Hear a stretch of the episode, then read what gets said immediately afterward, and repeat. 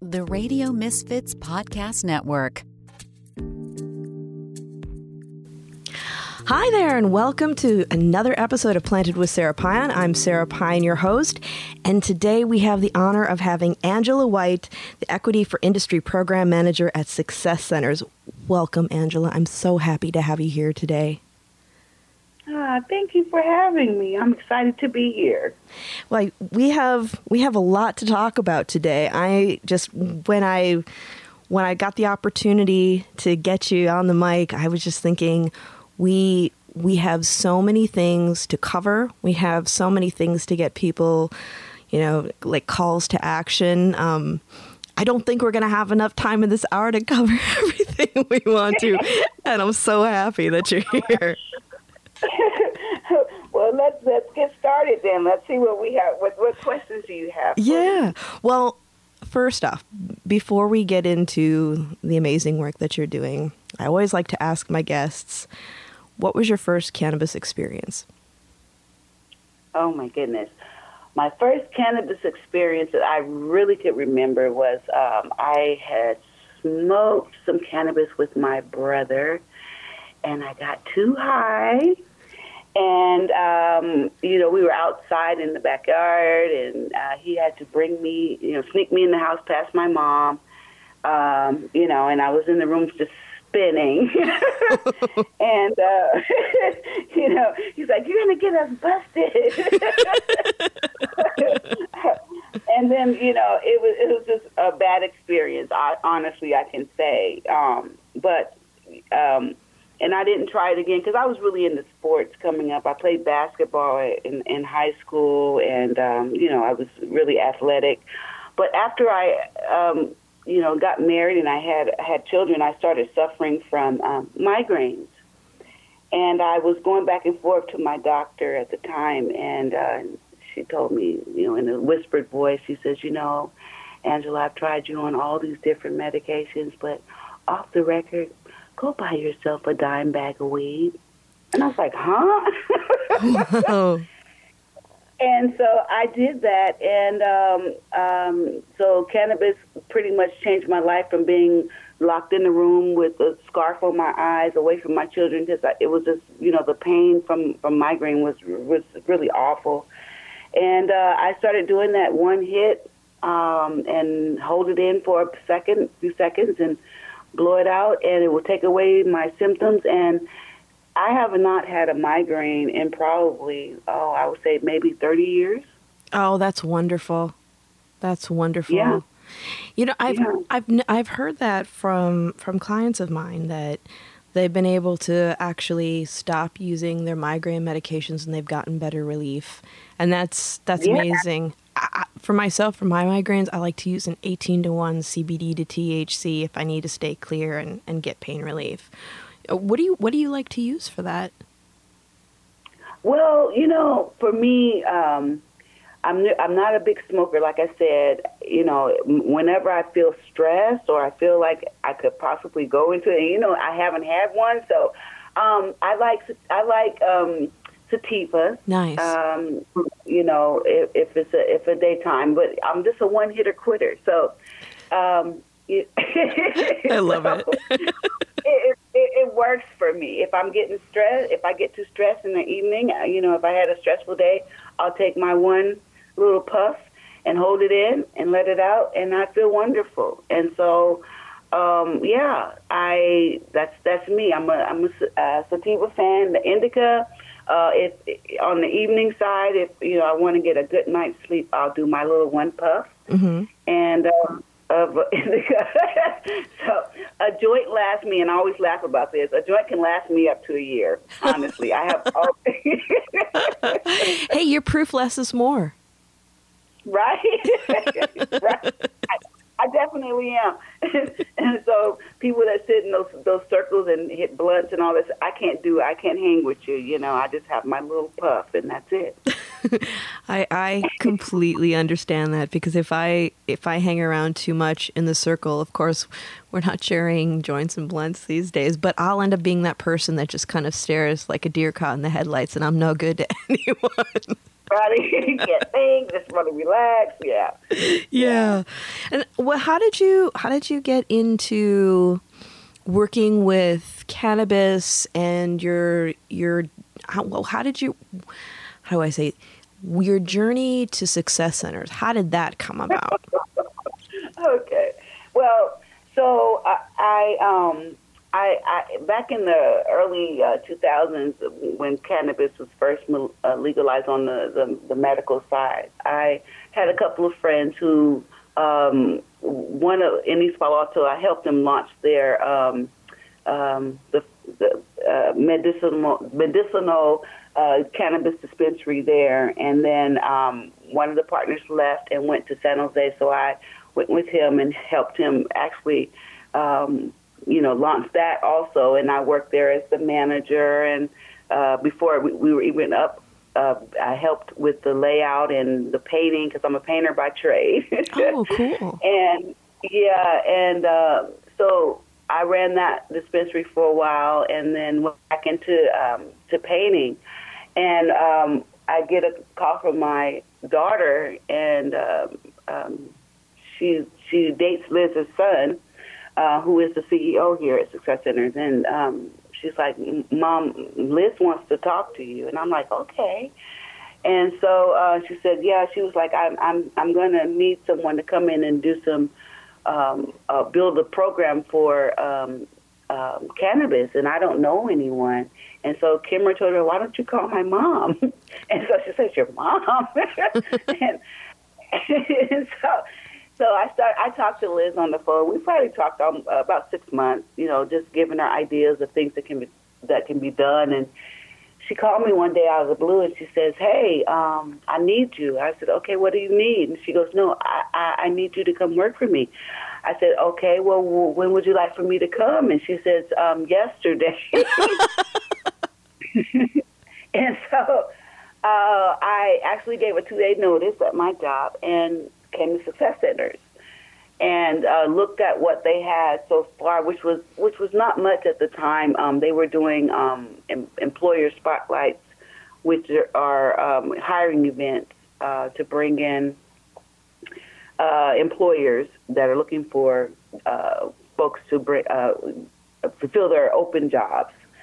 And so I, I went to a couple of those, and I was like, you know, the cannabis industry is a little bit different. We're not major employers, um, so I came up with the idea to, to put together the uh, the cannabis industry job shop, but now called the budding industry job shop, where we bring in several employers. Um, they come in and do uh, a, like a TED talk about their uh, their company um, talk about the perks, you know, the job descriptions that they're um, hiring for, the, the pay rates, you know, things that you typically would not get at a job fair, you know, and uh, it's more personal, it's up close and personal uh, meet and greet with employers and job seekers. And it's been a very successful event. That's awesome. You, and you're doing a lot of things to be able to set people up for success in the industry, aren't you? Oh yeah, yeah. And so the other thing that we do on that side is we have the uh, resume clinics and mock interviews where um, uh, we we use industry professionals that are like recruiters, and uh, we have um, Peter Maxwell from Apothecarium. Oh, Peter's that comes lovely. And helps a lot for our, uh, yeah, right. Um, for our uh, resume clinic, and Liz Gale, she's a, she's just a volunteer. People that want to help um, folks sell themselves on paper, you know, and it's really important um, in our community that we're able to do that because, you know, we're coming from uh, uh, in, into a business that we've always uh, we've we've done it before, um, and we have to retrain ourselves to sell ourselves to the new industry um, because they do things a little bit different, right? Mm-hmm. And so and so um, yeah, and so they may have worked in the industry uh, prior to it being legal and those skills are, you know, delivery and oh, yeah. oh, totally. you know, those, right? Yeah. And so these skills are transferable. And so what we do is. I was just going to say that, you know, one of the things that we forget because we get so clouded by the idea of like an illicit market, or as I like to call it, the traditional market, you know, that these are creative driven entrepreneurs. Yes, absolutely. Absolutely. And so we want to make sure that we highlight those skills, you know. And uh, so, yeah, that's, that's really been working very well um, for the, you know, retention rates and things of that nature because I, I also give them um, a workshop on um, customer service and, you know, how, how to survive in the work environment. You know, um, um, we don't want people to get into a space where they don't feel comfortable. Um, and there's, you know, there's a stigma about the equity community that that I'm trying to erase, because these are good, qualified um, people, um, and they deserve these jobs. Yeah, yeah, they do. And when we're looking at social equity, for people, I feel like it should be on everybody's lips, but there are people who don't quite understand what it is in in your opinion, what does social equity encompass? And I, and I don't mean to put you on the spot on it, what does it encompass? Well, um, for me, um, because of the the wording um, directly affected uh, by the war on drugs, does not say enough.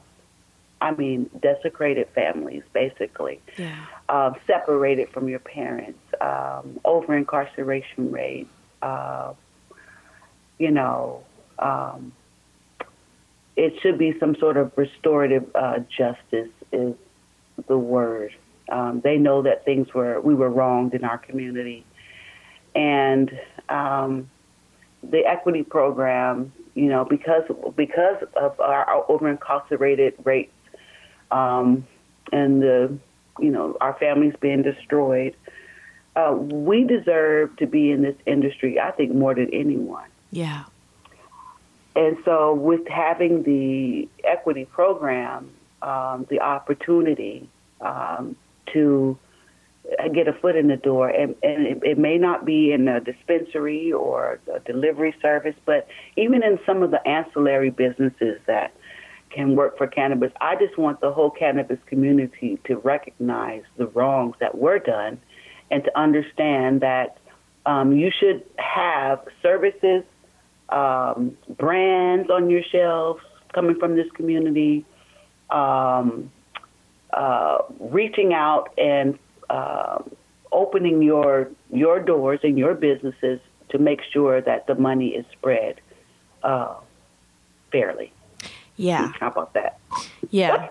I I I totally hear you. It's it's one of those things where like when I when we were first having conversations about equity and we were seeing businesses that that were trying to, you know, get a foothold in San Francisco, one of the things that I noticed was the fact that there were white operators that were trying to get dispensaries in traditionally black neighborhoods, and I found that really disturbing. Mm-hmm um, because we these are neighborhoods where people still have family members in jail for what these people were wanting to do legally in the neighborhoods. And I, I have to applaud people like Reese Benton who have worked so hard and have absolutely you know it's every time that she's she puts something up that she's done i'm just like oh i'm so happy for you because she's like the model of what when you work hard, like blood, sweat, and tears that went into her project, and how she's just she's killing it. She is definitely killing it. I love Posh Green Retail. Um, I just went to her grand opening. Um, you know, she had she went through um, barriers over there. You know, even in her space, she was ready to open uh, uh, about a year ago, and um, um, they put an injunction on her. I mean, she's gone through every kind of uh, roadblock, um, but she's she's she's uh, hurdle took you know jumped over all those hurdles, and she was able to open her doors. You know, um, some of these um, meetings that we go to through as the uh, conditional use for the conditional use hearings, they kind of remind me of, you know, um, stories that I would hear about. Um, um, you know, coming through civil rights, my, my, my grandparents and white folks, you know, standing up saying, basically, we don't want you in our neighborhoods. You know what I'm saying? Yeah. and, and that's what some of these um, folks that get up there basically, and they're sounding like, you know. Um, but if it's if it's a white business, I I very seldom. I mean, I've gone to a lot of them. I I don't hear the the venomous shouts about you know coming into the neighborhood that they when they try to open a, a black business, and it's gotten better. You know, as time has gone by, now people are being more uh, accepting when they know that the crime rate actually goes down. I mean, the, people just need an education. But uh, yeah, Reese Reese had a hard time getting her doors open, and she's just a trooper, and she's remarkable. But there are many Reeses in this community. Yeah, yeah. I feel like she can be a great inspiration for people who are aspiring to do what she she does. Because she was every single task force meeting. She was there taking notes, mm-hmm. you know, making her voice being heard, and and this is this is a lot of of what has to be done, especially especially as a person of color. Because yeah. you know there's they just there haven't been there hasn't been enough allowance for voices to be heard yes exactly yeah she's she's a she's definitely a superstar superstar she calls me her mentor but I call her, you know, my mentor because I learned so much from her. She's just brilliant, and and the city could actually use her voice and experience because, you know, uh, to to make some changes to these programs. So I'm hoping that they're reaching out to her more. Um, you know, oversight committee as well. Oh yeah, Ask me. She knows. yeah, that's it. I mean, that's it's one of the most uh, that's that is one of the things that I don't understand why we miss the mark on that so much on a policy level reaching out to the people who are actually doing the work and and have had the challenges so that they can they see things the clearest and then they can help pave the way for people to be able to have an easier easier road to success and and just when we're talking about that like what are what are some of the challenges that you've been seeing with the social equity programs and applicants well, one of the major challenges is finding a location. Um, you know that that in itself is is very hard. I had one um, equity applicant call me, and she was just literally in tears. She says, "You know, I I went to look at a space with um, with my realtor, who was a, a white male, and um, the building owner says to us, "Well, who am I renting to, you or her?" Jeez. Yeah. In 2020, who am I renting to, you or her? And so, you know, we've always had in our community, we've always had things like redlining and and uh, discrimination, um, trying to find um, buildings, and so, you know, that's a major barrier for for us. Yeah. Um, and, and and and then when you say you have to have a building before you get a permit, you know, and then um, um, and then it takes so long for the permit to, to come about, and there's there's no, you know, uh, and I, it's getting better. They're stream, trying to work on to streamline those kind of things, but you know, just imagine, uh, you know, having a location and you're paying rent on it, and you can't open your doors.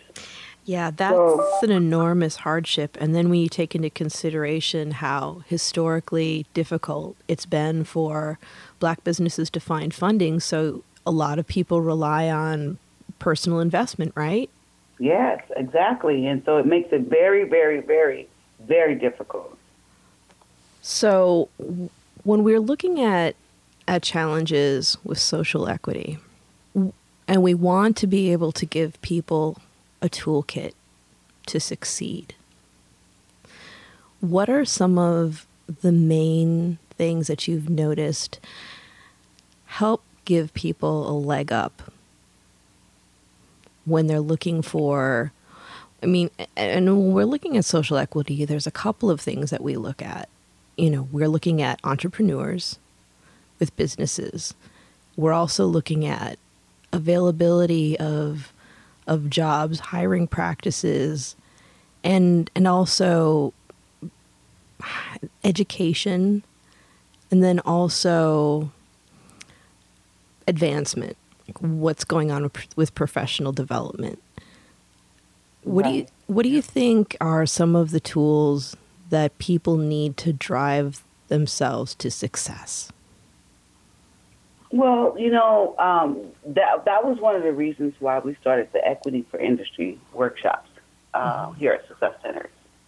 Um, I when I first, uh, you know, I was doing the, the budding industry job shops, and then um, equity applicants were calling me and saying, "Well, you know, we're really not trying to work in this industry. We really want to start our own business." You know, although I think it's a good idea for um, folks to actually, uh, you know, work in the industry, work at these dispensaries, you know, if that's what they're trying to, to start, to get an idea of of how things run. You know, you, you're going to have to know because it's a, it's a lot of work running a dispensary. Oh yeah, that's and like so, I- oh my god, it'd keep me awake at night if I owned a dispensary. Oh my goodness. I- I worked seven days a week and it wasn't, I didn't even own it. You know what I'm saying? I worked seven days a week, uh, uh, 12 hour days. It was a lot and, and it was exhausting. But, the, you know, the rewards come from the people that you meet while you're working there, the folks, the, the patrons that come in. But so I'm going back to, you know, because I Miss Angela can talk. But um, I love so it. the first thing, you know, we, we did, we, we started having the, um, you know, just navigating the, the system. Um, you know, uh, a lot of the um, language that are that's in the uh, website for the equity applicants, a lot of that language is confusing. Hell, it's confusing. I'm sorry for the hell, but Oh no, you're fine. We're on Radio Misfits Network. You can curse. okay. it's confusing. It's confusing to folks that you know are not equity. So you know the language it it, it, it needed to be simplified. So a lot of it was we started out doing um, navigating through the Office of Cannabis uh, website and just understanding you know you know what they're what they are we're, we're not entitled to, but what was covered in them becoming a verified equity applicant. Um, then uh, you know we, the fundamentals. I mean, just basic broke broke things down. Um, you know, to clear things up, and what, we even had the Office of Cannabis come in and run through their um, you know um, their website and what they want people to do, just to let them know that once you became verified, you're at step zero. So there's so much ed- education that needed to happen after that, after getting that. Um, we did zoning and real estate to understand the pro- you know that process um, um, the cannabis business development. You know how to how to pick your your your organizational members and and how you're going to um, you know lay everybody out who because one person can't do everything. So you need some people to focus on this area. Compliance is one of the major things. Um, let's see, um, letting them under, having them understand contracts and uh, non-disclosure agreements, um, understanding um, uh, how to manage a cash-only business. You know that the banking situation. Uh, I mean, there's so much. The 280 taxes, learning accounting. Um, we've had workshops on accounting for uh, cannabis accounting, so they can understand how to read their books and how to, you know, structure their um, you know, their their um, what's the word I'm looking for? Uh, you know, just their ledgers and things to make sure that they've got everything to the penny. Um, how to write a business plan. We're doing that now. Business plan boot camps. Uh, we, we're we're teaching folks how to do the business plan. I mean, there's so much that this community needs. Uh, understanding white labeling for those who want to go into the branding. Um, yeah, um, yeah, just. Uh, you name it, it's needed. And so those are the tools. that We're giving them tools, and um, whatever tools they need, I just go out and ask and bring them in. that makes any sense. Yeah, that makes perfect sense. That's I mean, that's that's what's what's needed. It's it's it's so wonderful to have somebody who's able to organize this for people because the project itself is daunting. You may know what you want the end result to be, but the road to get there is winding and and like you and I had been talking earlier just even how social equity is set up um, it's you know it's supposed to be i mean just getting down to brass tacks it's like this is something that we looked at to actually help support and enrich the black community and it's looking very different than that and and we have a lot of work to do to kind of rein it in so that we're actually helping the population that has been impacted the most by the war on drugs instead of having this loosey goosey if you were impacted by the war on drugs you qualify for an equity program. It's like well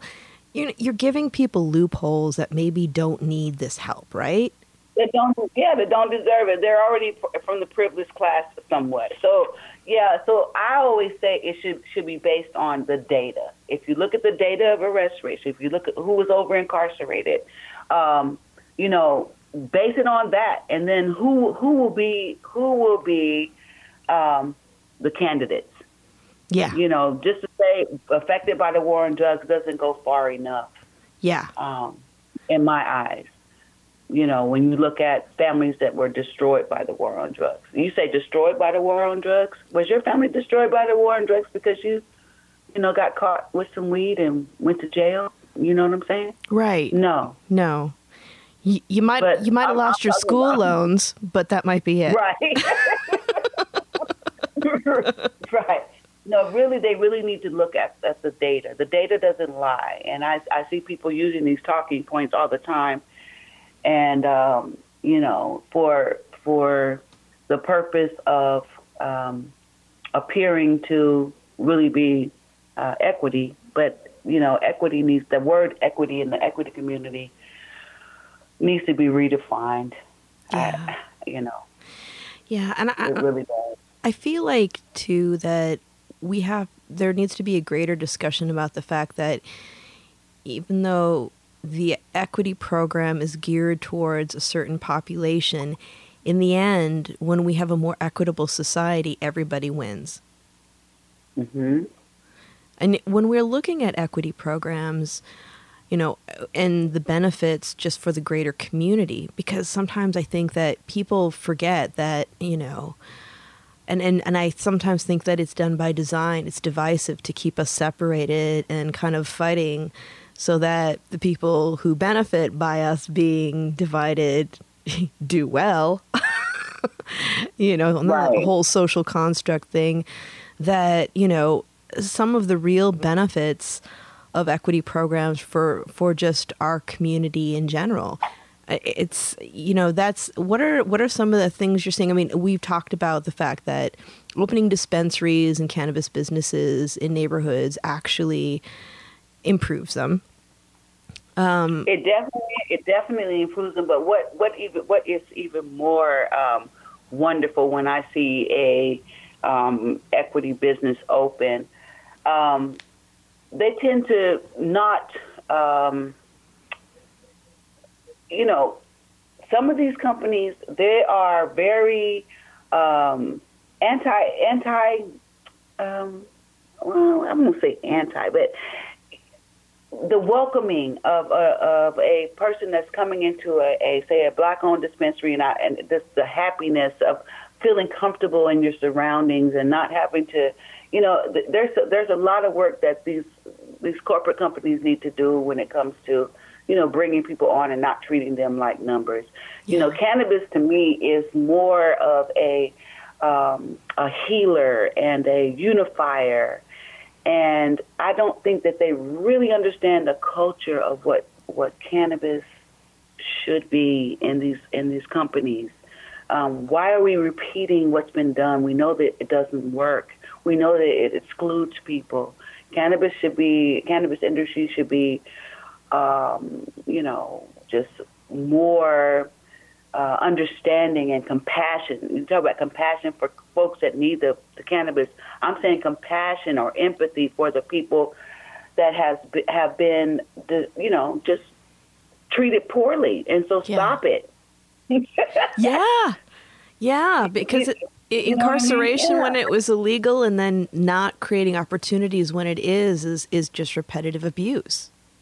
Yeah, and if you're, if you know, even in the companies, you know that you know, are are well, I won't go there. How about that? that's, that's for that's for another just, conversation over coffee. I, I, just know when a when a when a, a, a, a black or person of color business opens up, um, the attitude, if they have the advocacy piece of understanding what community and where these people are coming from, you know, the the reception of having them work there is a lot different than going into the other, these other places. I know everyone has to make their money; it's a bottom line, but I always believe that happy employees are the best employees. And if you treat people with dignity and respect, always, that should be the first thing, especially in any cannabis business, treating people with dignity and respect. Yeah, I, I think that the more that we, how do you say it? Well, we're looking at equity and we're looking at the companies, the black owned companies, and, you know, people wanting to get into the industry by you know working for other companies and then creating their own visions and following you know their heart in this industry that's all a beautiful thing. And i think it's also very educational. If and if people aren't learning this they really need to pay attention to it around cultural sensitivity in the workplace.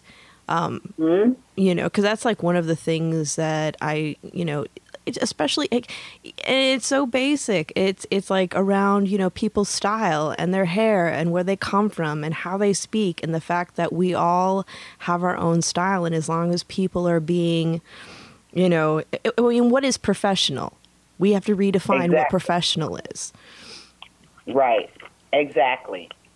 Yeah, we, we, we do need to we, we, we need to redefine what equity is and we re- we need to redefine what professional is in this industry.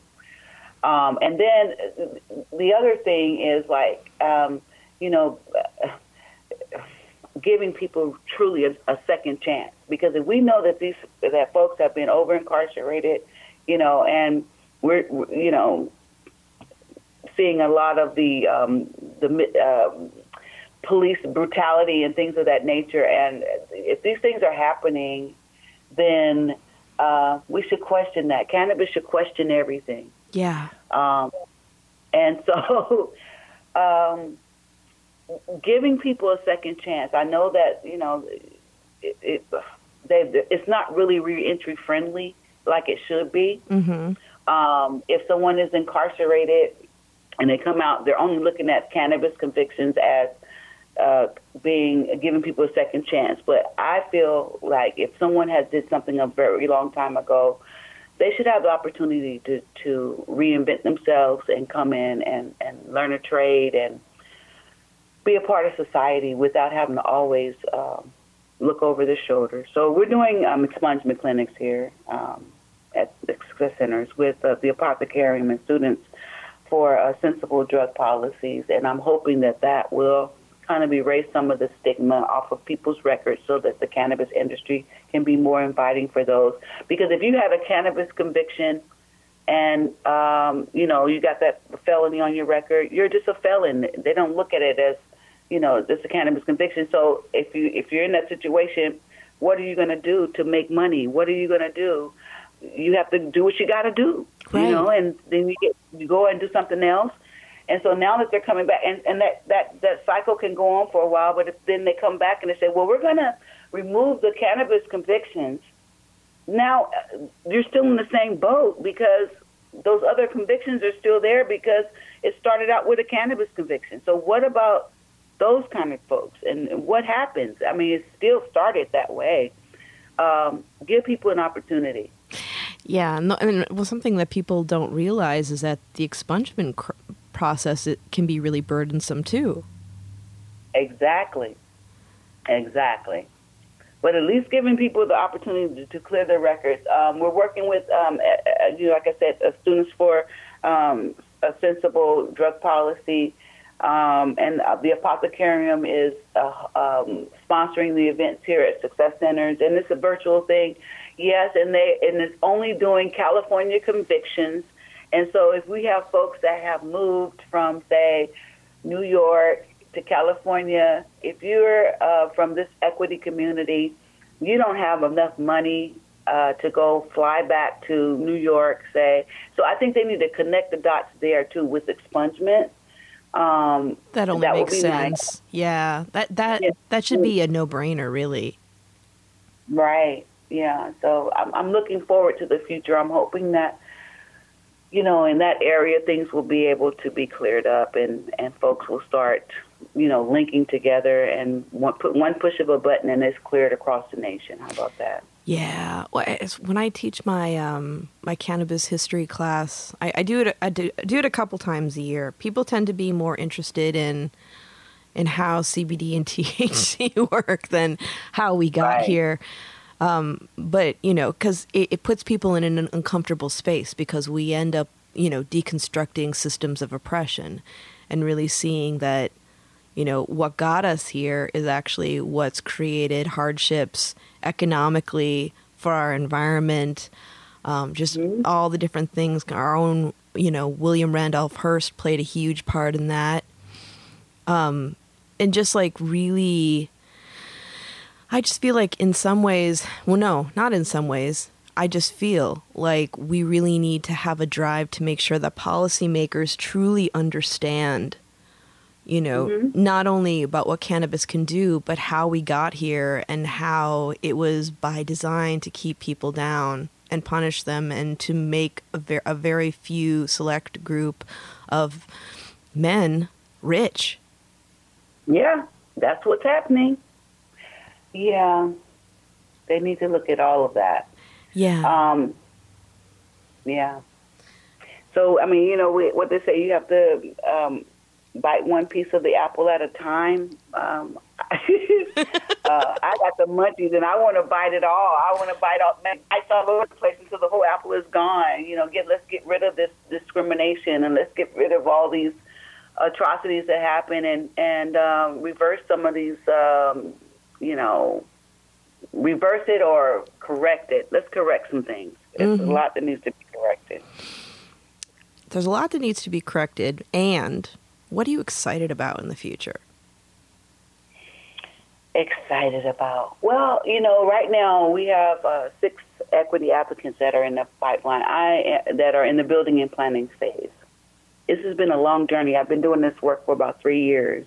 You know, and um, I am looking forward to them opening and being successful. Um, and um, and as cannabis moves across the country, being legalized and um, um, brought to the forefront, I would like to, you know, just invite people to get ready, get ready to be be, be getting ready for when it comes. Um, and so I always tell folks that come to the equity for industry workshops that this whole country is our hood. You know, we've been displaced and um, mistreated, and and uh, so I'm saying we all need to be in this industry. So while we have these free workshops, you know, come in and and and figure out you know what's going to happen in your state, your location, and try to get on this early on. Uh, and and for those that are doing the legalization, I would say that they should have uh, equity stipulation on every program going forward. So that's what I'm going to look forward to. That they will make that change. That you cannot start a business without an equity community member partner. How about that? That's that would be amazing and it's essential. Yeah. Do you think success centers will grow beyond California?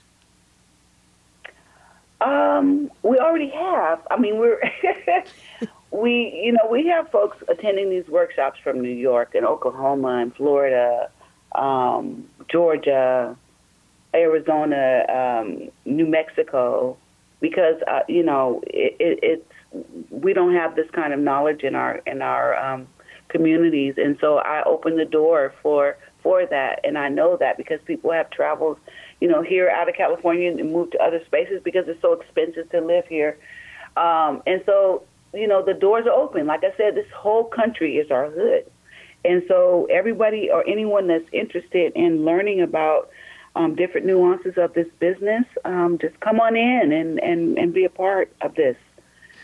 You deserve to be here. And if if somebody wanted to to help because this is an all hands on deck situation, what kind of help are you needing right now? Well, um, of course, we always need donations. Um, you know, you can donate to the, the program, Success Centers. Um, just go to visit our website at successcenters.org and push the donate button, and you can specify for the Equity for Industry program um, if you'd like to do that. But um, just having general funds for us. Um, we did this work uh, when Liz brought me on that we hadn't had a um, uh, we hadn't gotten a grant uh, of any kind, and so we were just um, educating on um, you know success in a dollar, and I'm, I'm really thankful that she gave me the opportunity. Um, this is this has been a, a dream job for me, a lifestyle, so so to speak, and um, yeah, so we just got a small grant from the city um, this year. Congratulations! for, for, yeah, for technical assistance, uh, and um, we have um, Jessica Strange and Marie Montmarquet who are walking folks through the permitting process. And they also had the um, the Bradford funding money, the GoBiz money, um, that equity applicants are now, um, or equity businesses are now able to get some refunding of dollars. And so they're also walking them, them through that process. So I'm really excited about you know, finally there's some money for equity. You know, it may not be a lot, but it's something. It's something that's going back. And um, I would say also going forward, I hope that when, as these companies, these states start doing um, equity programs, that you have a budget in place for equity. We don't have any money in our community. We need help getting launched. Yeah. Yeah. yeah. and and having people who are willing to invest without predatory practices. Absolutely. Absolutely. I'm I'm excited that you're working with Marie. She's wonderful. I had her on a few episodes ago. Oh yeah, I love Marie. You know, we're both Tennessee girls. Oh, right I on. Yeah, I met her at a, a mayoral um, um, uh, job job fair here at Success Centers for Juneteenth, and I kept looking across the room and I said, "Oh, there's a young girl." Um, that has a, um, a cat working for it, I think it was Cannabis Express at the time. And I walked over to her and I started talking to her, and we found out that we were both from Tennessee. And uh, she told me that she had a um, uh, a farm out in Salinas, and I was like, "Oh my goodness, you're the person I've been looking for." I said, "You know, I want to do field trips out there so that folks that are coming from um, Oaksterdam through the horticulture class can go and learn firsthand about, you know, uh, seeing a um, greenhouse grow in real time. She was like, oh, wow, really? Yeah, we can do that. I'm like, what? so it's just been a great um, relationship that Marie and I have formed, and, and um, you know, we we have taken so many folks down, and now that COVID is kind of subsiding. I think we're going to do our next trip in May um, back down to the farm so that folks can see what they're doing and how it's done. Just looking at cloning and flowering and uh, veg- the vegetation room and oh. how how much to feed the plants, and they can ask any question they want to ask, you know, just so they can get the the data, and they're giving up this information. It's it's just a beautiful workshop um, when I see the faces of the uh, equity community members that we take down, um, and when they come back, they're like, Miss Angela, that was so awesome. We don't have farms in the city, you know? Right. Um, and and that sometimes that's people's first time out of the city onto a farm. So it's just been really just a real rewarding experience. And I'm thanking Marie and Alan, um, her brother, Alan Hackett. Um, they're both super awesome people. Yeah. And it's a black owned farm. I I love that. I love like I love how many how many rock stars are are coming out of this. People like those two and Reese and and just amazing and Amber Senter like just amazing amazing people that are that are doing good work and really inspiring and there's there's nothing like going into a grow yeah, it's it, oh man, it's just it's so it's so nice, and so they have this this uh the dry room, and that's my favorite part, the dry and the trim. Um, but when you walk through, it's like the Hall of Flowers for real. You know, the, there's cannabis hanging all you know down drying, and I have some pictures of that. And whenever I, I show people that, they go, ah, you know, it's just it's really just a wonderful experience. So yeah, we need we need more folks that are willing to open their doors to equity. Um, we're safe people. We uh, you know won't touch your plant. Uh, we we want to learn.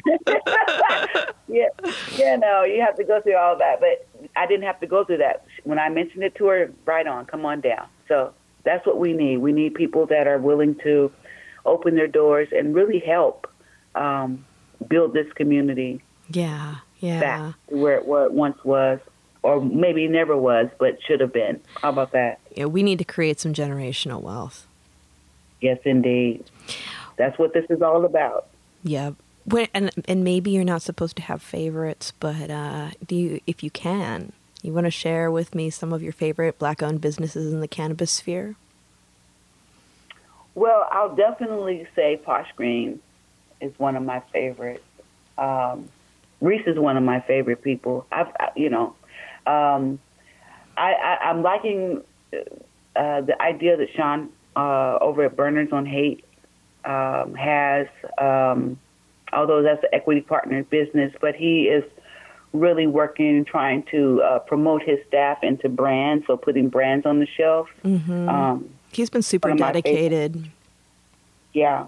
So Sean Richards, and then um, uh, Cindy De La Vega uh, over at STIIIZY in Union Square um, is just really awesome. She still comes to our our uh, equity for industry workshops and um, just um, very supportive, very uh, interested in the equity community, bringing in folks um, to make sure that they're getting jobs and getting hired, and making sure that 35% hiring rate is is uh, being um, activated over there.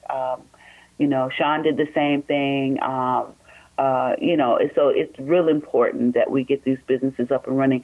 Um, one other mention I would like to say is, is he hasn't opened his space yet, but um, Damian Posey with High Purpose.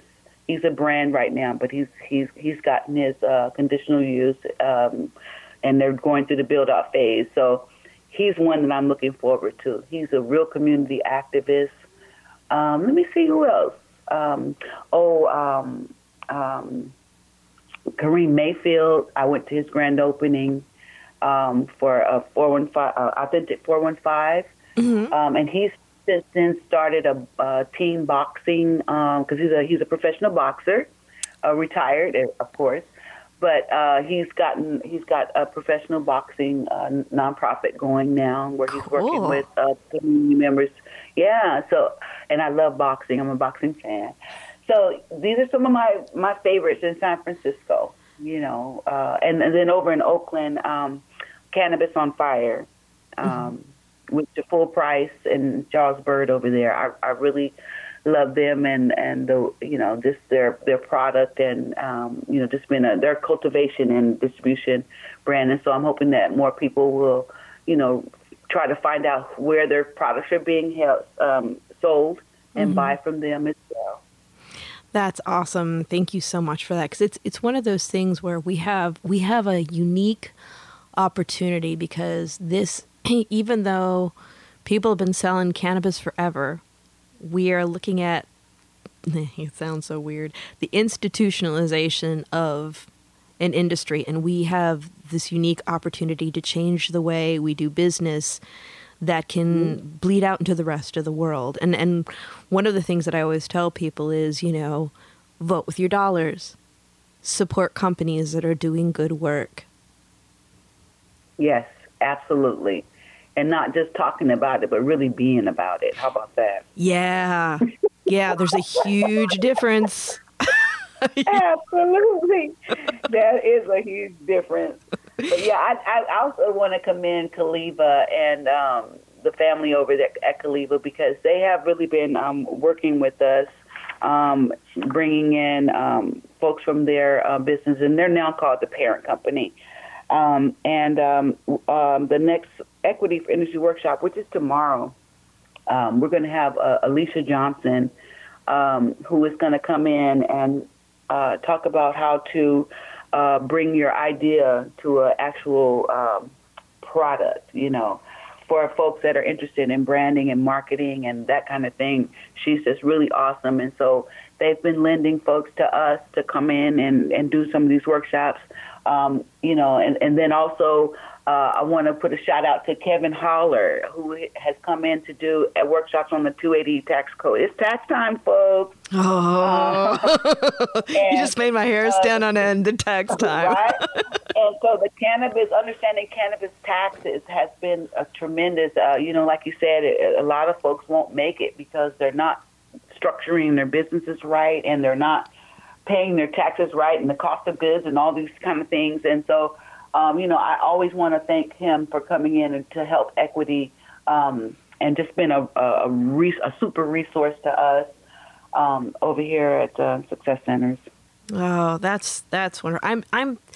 It just makes me so happy to hear that you have all this wonderful support, and I know that you, you can always use more. So, listeners out there, if you are if you are able to lend support, make donations, this is this is this is the the nonprofit to be looking at because they're doing such amazing work and I just really want to thank you for all every the heart, your heart and soul that you've put into this because we it, we need to clone you and send you everywhere. hey, listen, I do travel. for me. I will come. No, seriously um, yeah, anybody that's interested in coming in and, and, and, just speaking with me to see where you would fit in in our services, um, my our doors are always open to you. My telephone number, my direct line at Success Centers is four one five five four nine seven thousand two. Um, Miss Angela will answer when you call, and I can tell you what all we need. Um, you know, workshops if you want to come in and participate um, yeah, I'm I'm looking forward to hearing from you. And if people wanted to follow you on social media, how would they do that? Oh my goodness! So Success Centers has a, a Instagram uh, account, and I also have one. And you know, my kids named this. It's called Four One Five Queen Cannabis. Ah, I love it. right? so, yeah, mom, we got a name for you. Yeah, 415 at 415 Queen Cannabis. You can find me, and that's where I post a lot of the events and things like that. I got to follow you. Yeah, follow me, Sarah, and I'll follow you back. I will. And the, uh, huh? I said I definitely will. Yeah, absolutely. Yeah, as soon as we get done here, I'm getting on there. Yeah, and you know, just um, let me know if you can even uh, what you call DM me. You know, I'm still learning all this lingo. You know, I'm an older woman, so you know, it's it's, it's I'm learning. You know, and, and people crack me up. They say, Miss Angela, your post was crooked or it didn't come out right. I'm like, look, I'm trying. Okay. You know, so, I laugh at myself, and it's okay. Wait, but yeah, just please reach say, out to me. Say your IG again. 415 415 Queen uh-huh Queen Cannabis. Gotcha. Oh, and I see that my colleague Jessica is following you too. She's she's a powerhouse. I love Jessica. Oh, yes, Jessica's following me. Yes. Well, I just followed you. well, right on. I'm I'm gonna follow you back. oh, good, good.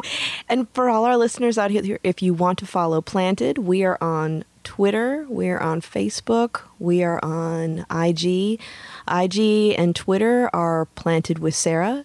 Uh, Facebook is Planted with Sara Pine. You can also go to our website, www.plantedwithsarah.com. You can listen to the podcast anywhere you listen to your favorite podcast. So we're talking Pandora, Stitcher, Spotify, Apple, Google, Amazon, you name it, we're there. And we're also on our parent network site, um, Radio Misfits Network. Uh, thank you, Ed, my producer. He's a wonderful guy.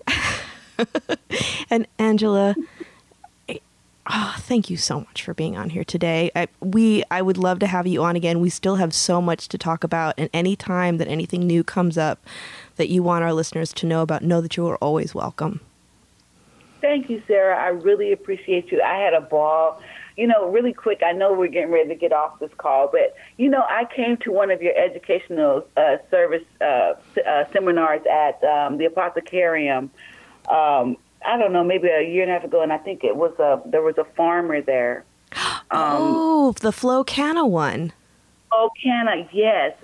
and um, it made me understand the similarities um, that the farmers went through. You know, having to dive down in the plants and hide from the helicopters.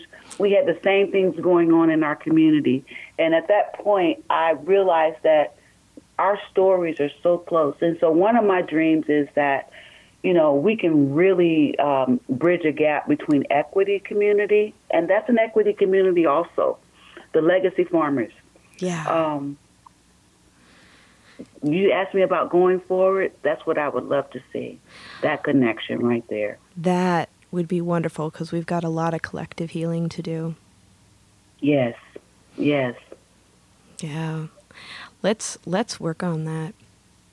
Okay.